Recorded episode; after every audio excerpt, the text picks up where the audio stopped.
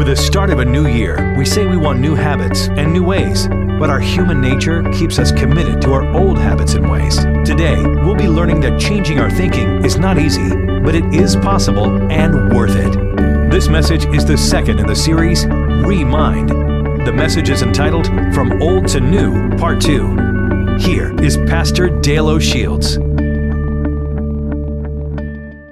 Well, grab your Bibles this morning, if you will. We're going to be in Matthew chapter nine. As you're turning there, let's welcome all the folks from our Frederick campus. We're so glad to be able to join together. Let's give them a good round of applause from Gaithersburg and all you folks in Frederick as well on this January morning. Matthew chapter nine, as we're involved in a new series of messages, we're talking about how to remind, how to change the way that we think, because God has a new way for us to think in this new year. I love New Year's because they always provide opportunity for hope. You start a new year with a sense of expectation that things can be different than they were in the past. And many times that hope is expressed by what we call resolutions as we start a new year. But oftentimes those resolutions never really are followed through with, because what happens is the same old patterns. While we have a new resolution, we take the same old us into the resolution with them and with us. And so what happens is you can't have a new year without a new you. You can't have new things happen in your life until you make some choices about how and what you're going, how you're going to live and what you're going to be. And so I want to help us this year to move beyond just a resolution to really some true transformation of life. Jesus understood the importance of change and the importance of uh, changing on the inside. In fact, in Matthew chapter nine, as he was talking one day to his disciples as well as to the disciples of John the Baptist, John the Baptist being the forerunner of uh, Jesus' ministry, and he's taking this time to instruct them in the ways of his kingdom. Notice what Jesus said. One day the disciples of John the Baptist came to Jesus and asked, "Why don't your disciples fast like we do and the Pharisees do?"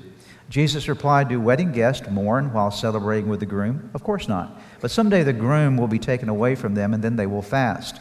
Besides, who would patch old clothing with new cloth? For the new patch would shrink and rip away from the old cloth, leaving an even bigger tear than before. And no one," please notice this part, "and no one puts new wine into old wineskins. For the old skins would burst from the pressure, spilling the wine and ruining the skins. No wine, new wine is stored in new wineskins so that both are preserved." New wine needs to be stored in new wineskins. Would you say new wine? New wineskins. Out of all that Jesus speaks of here, I want to focus our attention really on those two phrases, new wine and new wineskins. Jesus said there is something new that I want, that God wants to do in your life, but that new cannot be contained in the old. You can't put what is new into old containers. If you want the new that God has for you, something has to change about the structure of your life. See, when Jesus was speaking those words, he was speaking to a group of people, actually, that understood relationship or interaction with God from a very ritualistic, religious perspective. They lived their lives trying to please God by following rules and regulations and religious rituals. And Jesus comes along and says, you know, the relationship with God is not about following all those rules. It's about coming into a true personal interaction with God, something that happens on the inside and works its way out. So God has some new wine that he wants to give you, but your way of thinking about God is an old way of thinking, and so for you to experience the new wine, you need some new ways of thinking about God. What does it mean to relate to God? New wine skins. As we talked about last weekend, in fact, today's message is a continuation of last weekend's message as I'm laying a foundation for this entire series that we'll be involved in for at least another seven or eight weeks together. Very important series, Remind, how to think differently. As we talked about last weekend, I want you to believe and know that God has something new for you, that God has new wine that he wants to bring to your life. There's something new for you in two thousand fourteen, amen? There really is. And the new for you in two thousand fourteen is not so much a new thing or a new experience as something new that God wants to do in you. There's something inside your life that God wants to accomplish in the formation of his character in you and making you the person that he wants you to be. And so there's something new that God wants to do in you this year, and you need to believe that and have a confidence that absolutely God has something new he wants to do in me. And then I have to realize, as we talked about last weekend as well, to get the new, what do I have to let go of?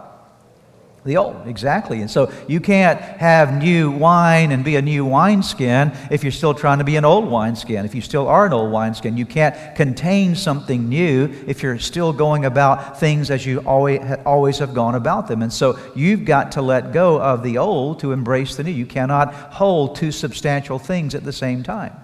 You have to let go of something. And so the old must be replaced with the new. And then we talked and sort of laid again the foundation last week. And this changing of the, of the wineskin really in part is all about changing the way you think about God, the way you think about yourself, and the way that you think about others. Because, because if God is going to pour new wine into your life, you've got to think the right way about Him. You've got to think the right way about you. You've got to think the right way about other people around you. And the reality is, is that in much, many places of our life, our thinking, we're kind of messed up in the way we think about God, ourselves, and others. And so there needs to become a, there needs to be a renewal of our thinking process. So based on those things that we talked about last week, let me continue with three more things this week. By the way, if you missed my teaching last week, I would encourage you to get a copy of it very easily. It's free of charge. You can go to our website. There's an M P three available for you there. Just download it. Or if you would like to do so, you can also stop by the Resource Center. They'll provide a C D for you. The most effective way is to go to the website, get that M P three, and it's all free of charge for you. Today I want to talk about three things, as I said, and the first thing I want to talk about today, based upon the fact that to change your life, you have to change your thinking, and I want you to realize today that changing your thinking is possible. It's possible.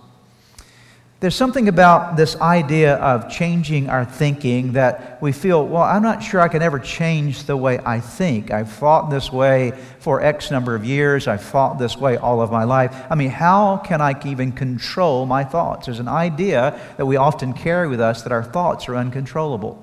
I want you to see today that no, it's not true. Your thoughts are controllable. Because I would imagine sometime this last week you changed your mind.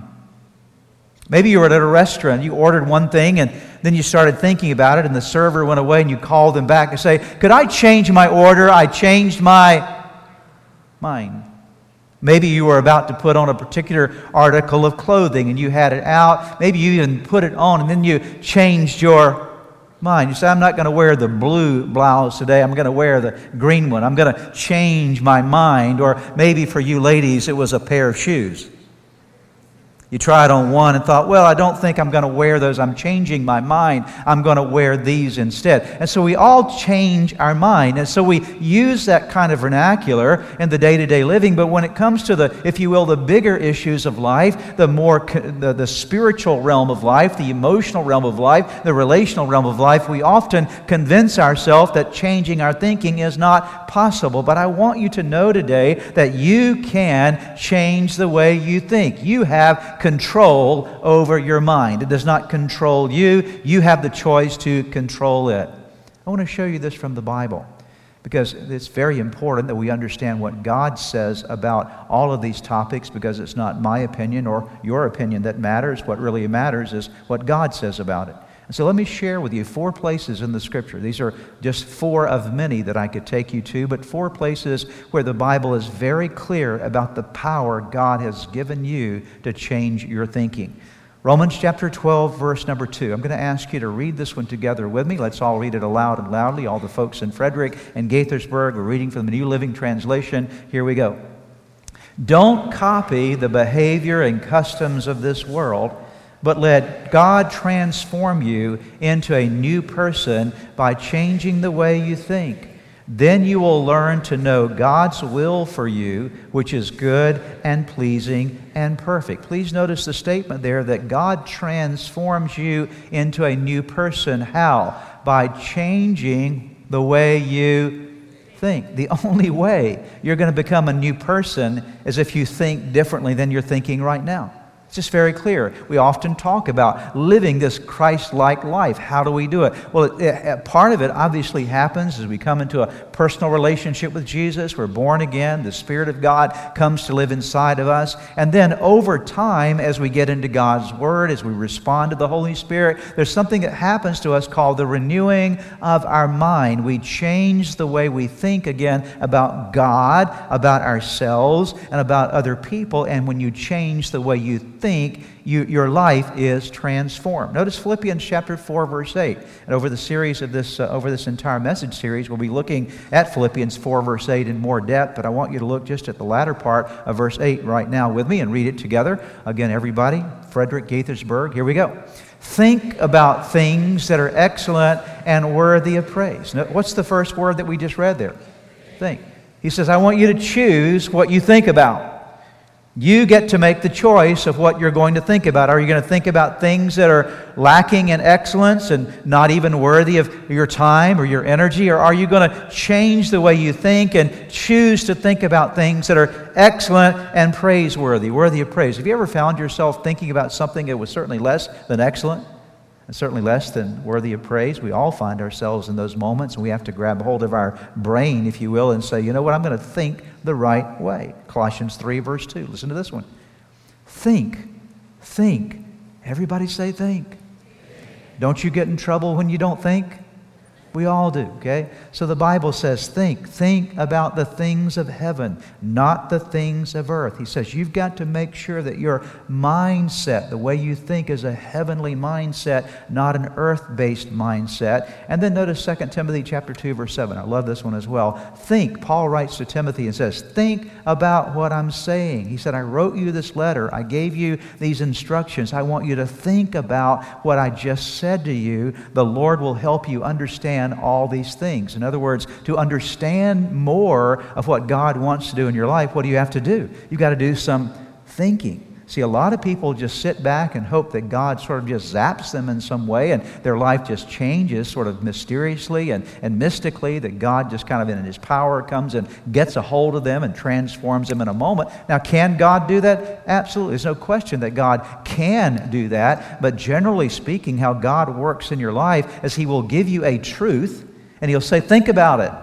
I gave you a truth. Now, spend some time thinking about how this works in your life. Like Paul said to Timothy, think about what I'm saying to you, and the Lord will help you to understand. So your understanding grows in the things of God as you apply your thinking. Now, here's what I want you to see. In all four of those passages, again, we could have looked at a lot of other passages as well, but in all four of those, there, there was either an instruction to think or a command to think a certain way, right?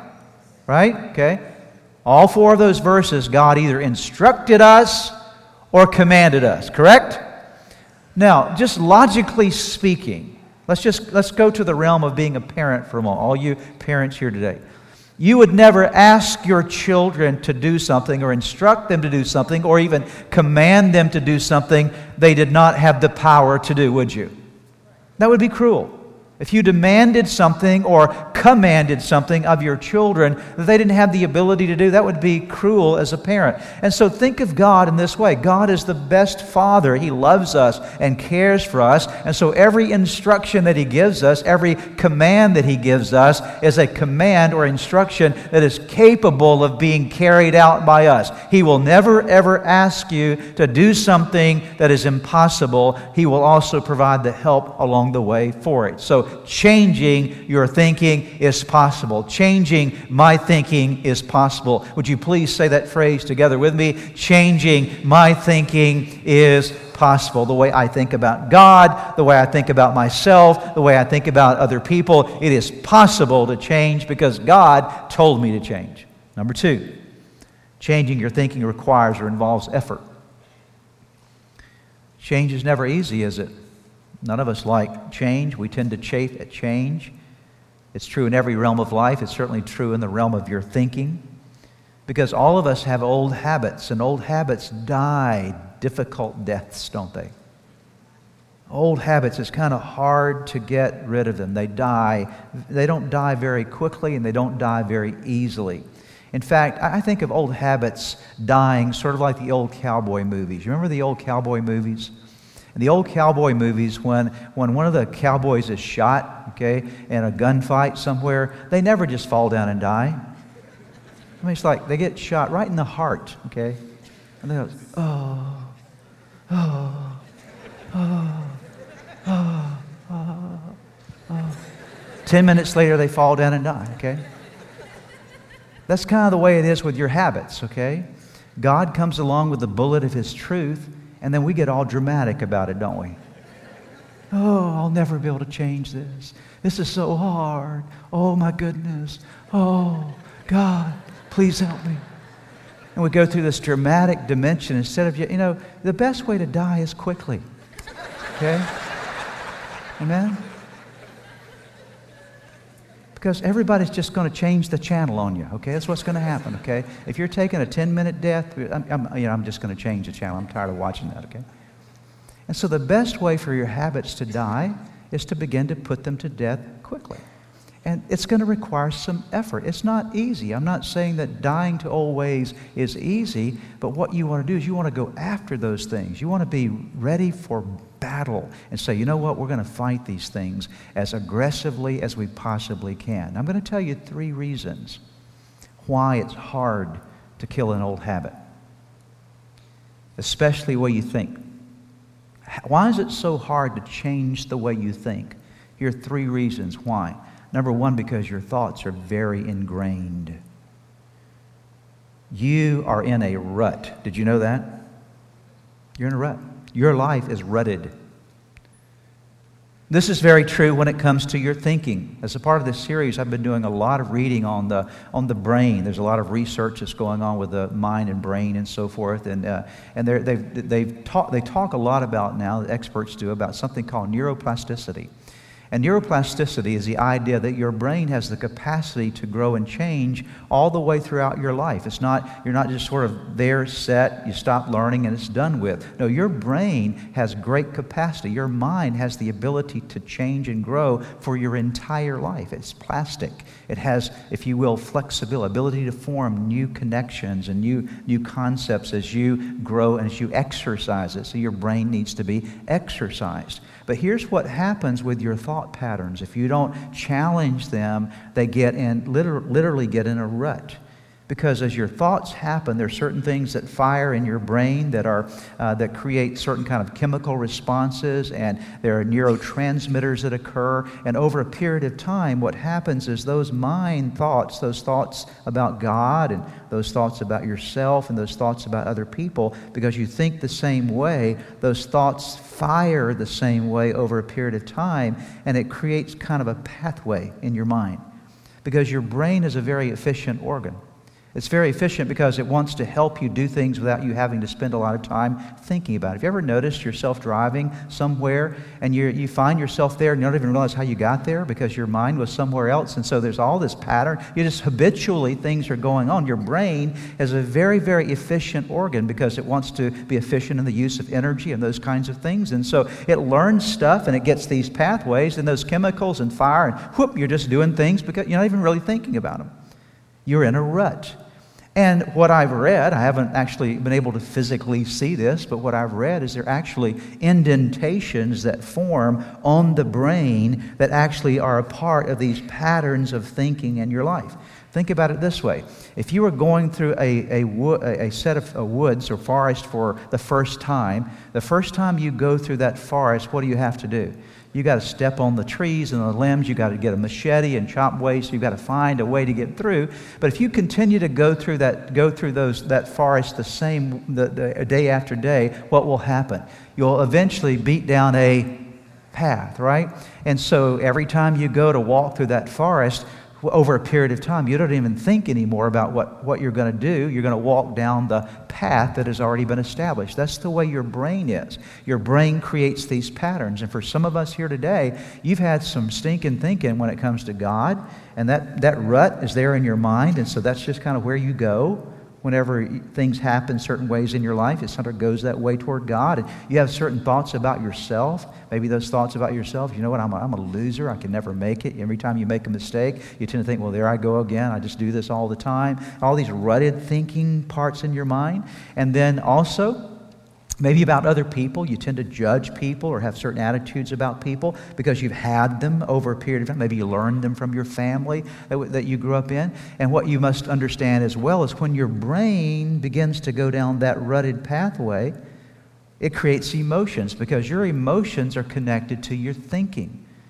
What you think determines what you feel.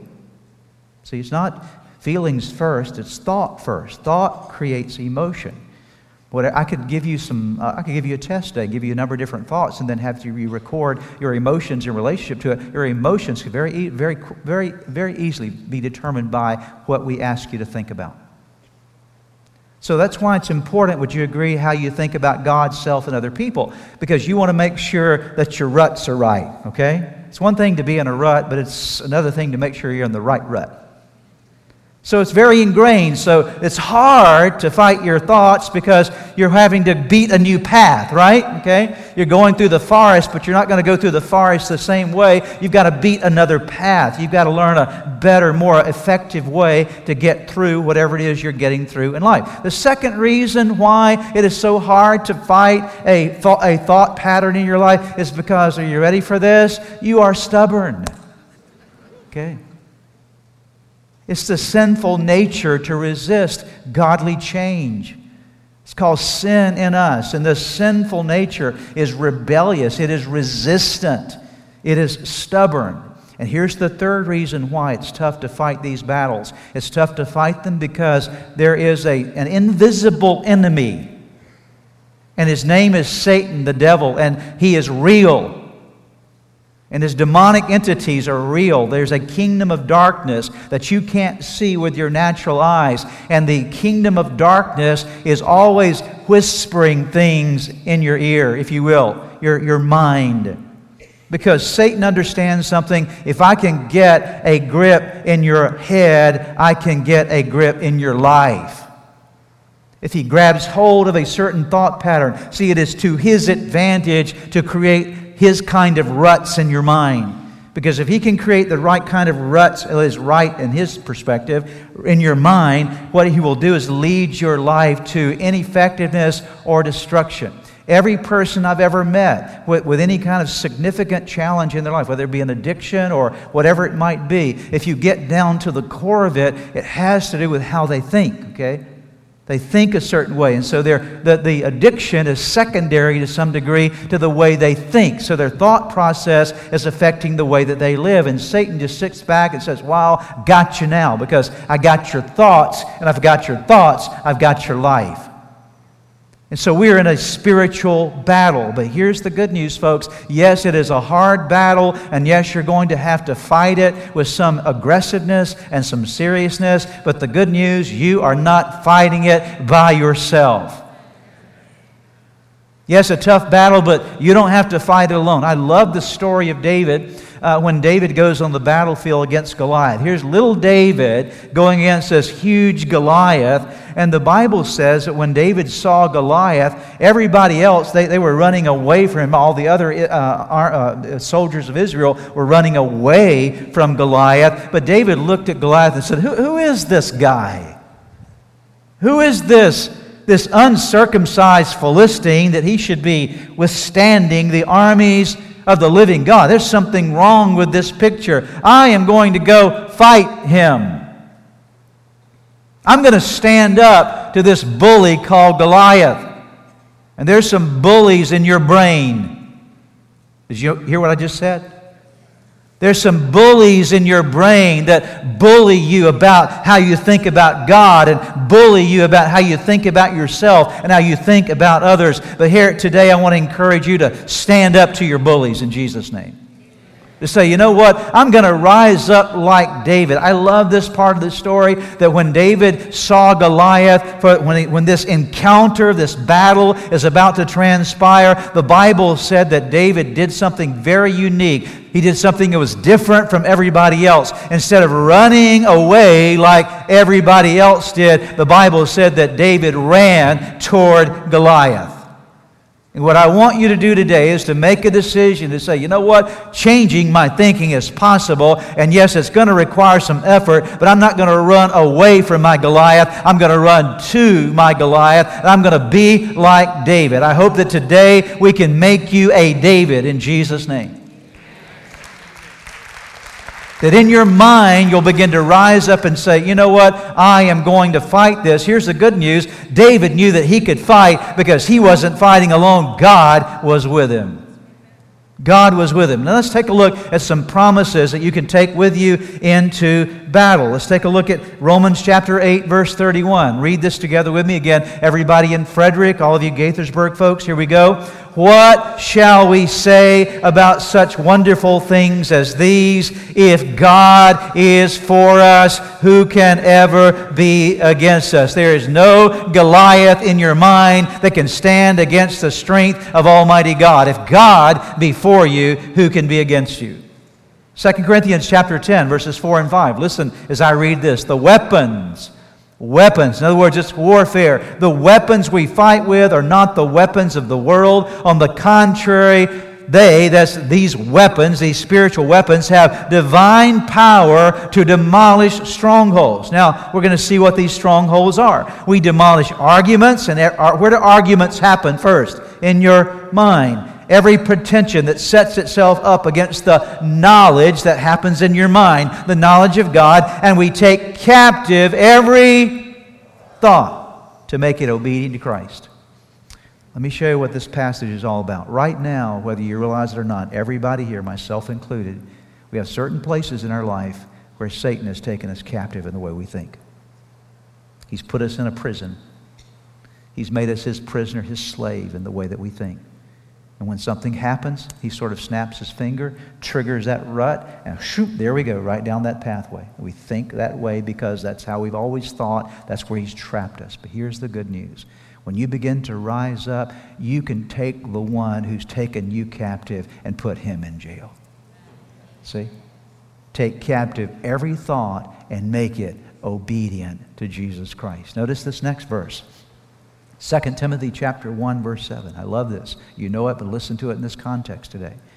For God has not given us a spirit of fear and timidity, but of power, love, and self-discipline. Or one translation says a sound mind. Power, love, and a sound mind. Dear Christian, hear me today. When you accepted Jesus Christ into your life, there was an amazing event that transpired. The Holy Spirit of God came to live in you. The Holy Spirit is not an it. It's not just something mysteriously out there. The Holy Spirit, dear one, is the third person of the Trinity. God the Father, God the Son, and God the Holy Spirit. And the Holy Spirit was the one that was at work when Jesus Christ was raised from the dead. It was the Spirit of God that raised Christ from the dead. And the Bible says that if the same Spirit that raised Christ from the, from the dead dwells in you, it will quicken your mortal body. Now, your mind is a part of your body. It will quicken you. That is, it gives you power. So you must never feel like you're a victim to the adversary. You're not a victim. No, God has designed you to be a victor, not a victim. And so long we live our lives with this victim mentality. I don't have any control over this. Yes, you do. Jesus Christ, by His Spirit, lives inside of you. And when the Spirit of God came to live inside of you, it is not a spirit of fear. It is not a spirit of timidity. But it is a spirit that says, you've got power now. You've got love now. And you have the capacity to have self-discipline or a sound mind. That is now av- available for you. Second Corinthians twelve, verse nine. Each time Paul writes here, he, God said to me, Paul said, my grace. God says, my grace is all you need. My power. Notice that, my power. God's big on power. God's got power, amen? See, don't you ever think that God is weak. No, God is the powerful God, the almighty God. My power works best in weakness, so now, I, I, now I'm able to boast or glad to boast about my weaknesses so that the power of Christ can work through me. So Paul said, yeah, I'm just going to acknowledge that I have some weaknesses. Yes, I'm going to acknowledge that I'm sort of weak in the way I think about things at times. And when I acknowledge my weakness, I'm then going to God and asking Him for His strength and power, and He empowers me to overcome what I could not overcome myself. The power of God, dear one, is real. It's not some mystical idea and imagination. When you begin to lean into God and connect into God and follow God's Word and let God's Word be alive in your life, there will be a power that will come to you that is not natural. It is supernatural. It is the power of Almighty God. You'll see things happen in your life that could not happen any other way than you step back and say, God helped me. And what I want you to know today is in those thinking processes of your mind, where those ruts have been there for five or ten or thirty or fifty years, you say, well, you can't teach an old dog new tricks. Aren't you glad you're not an old dog? Because God can teach anybody something new, amen? He can help your brain to think as it needs to think. Now, part of the way that we fight is by studying like we're doing today, by getting the equipment that we have, the truth. The Bible says you know the truth. The truth set you, sets you free. By praying, by studying, meditating upon God's Word. But I'm going to tell you one other way that you can fight, get started fighting the battle. How many want to fight your bullies, amen? Your mental bullies, okay? One of the ways that you can get an advantage over your spiritual bullies is by fasting. And so we're going to ask you in the next ten days, starting tomorrow, to engage with us in a ten-day fast. I'm going to ask each of you on the left-hand side of the aisle, there's a purple bag there. I'm going to ask you to reach down and grab the purple bag, left-hand side of the aisle. The brown bags are for later. So leave the brown bags to the right-hand side, grab the purple bags on the left-hand side. And Frederick, you should have those as well. Uh, so just reach down, again, left-hand side of the aisle. Get the purple bags and grab a card out of that purple bag. It looks like this, and then just pass the bag down all the way to the end of the row, and everyone get one of these cards, if you will. If you're online, this is available online for you as well. So Gaithersburg, Frederick Online Campus, all of this is here for you. Grab it, get it in your hand, look at it, make it. If you need a pencil or pen, the ushers are ready to provide those for you also, because I'm going to ask you to do something with these cards in just a moment, and it will require a, a writing instrument. So if you need a pen or, pen or pencil, just to let them know by just the uplifted hand, they'll make sure and provide those for you. Don't you appreciate our ushers? Aren't they amazing? We thank God for them and their work they do. Awesome. Here's what you're going to do now, okay? Notice the back side of this card. The first side says Fast twenty fourteen. The back side says I commit. And here's what we're going to ask every person to do, because every person can do something here. And this is not, we're not asking you to do it for us. I'm asking you as your pastor to do it for yourself, for your, your advantage this next year spiritually, to get you started down this pathway of victory.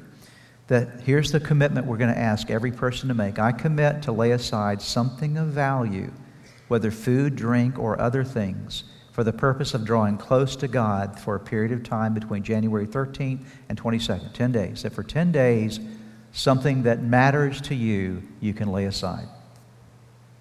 Because if it matters to you, it matters to God.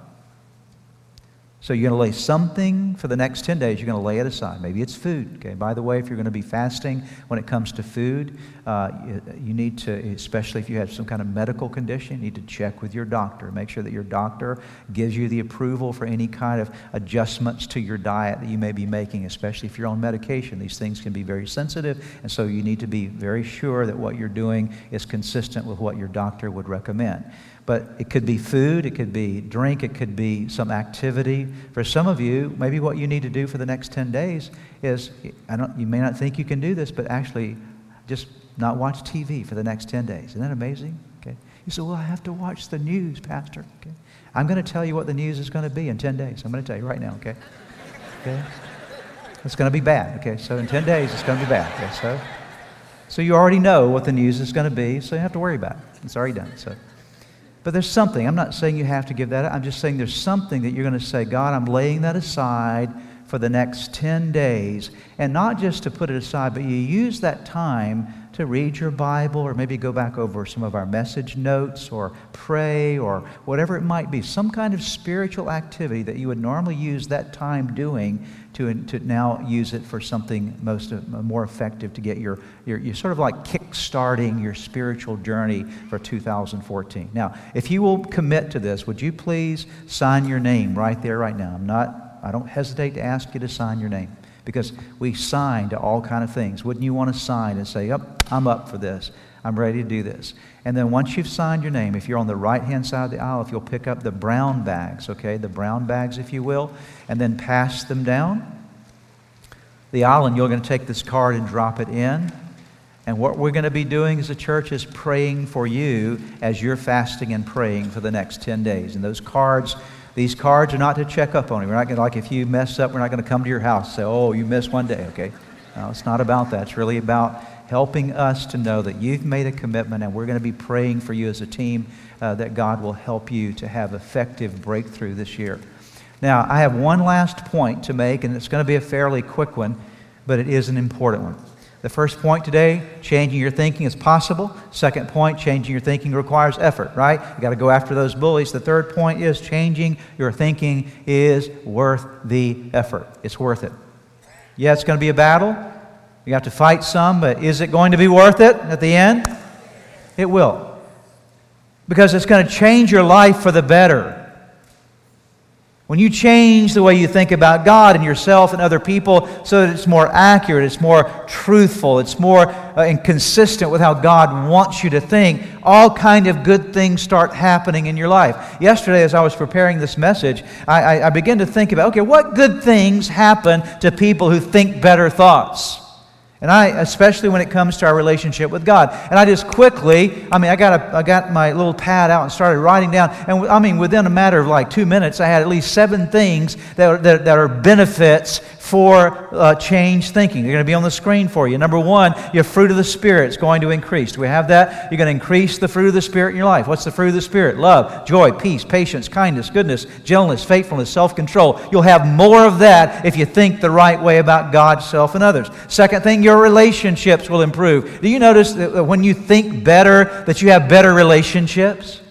Number three, your work will be more effective and more productive. Have you noticed that when you're thinking the right way, you get a lot more done than when your mind is all messed up and distracted? So your work becomes more effective. Your work becomes more productive. Number four, God's ways are going to be, be more attractive to you. Why? Because you're thinking the right way about Him. When you don't think the right way about God, you're not as attracted to His ways. And so that will occur. Number five, you're going to make some better decisions, because better thinking always leads to better decisions. Number six, here's a good one. Your stress is going to decrease. Anybody want to say hallelujah to that one, okay?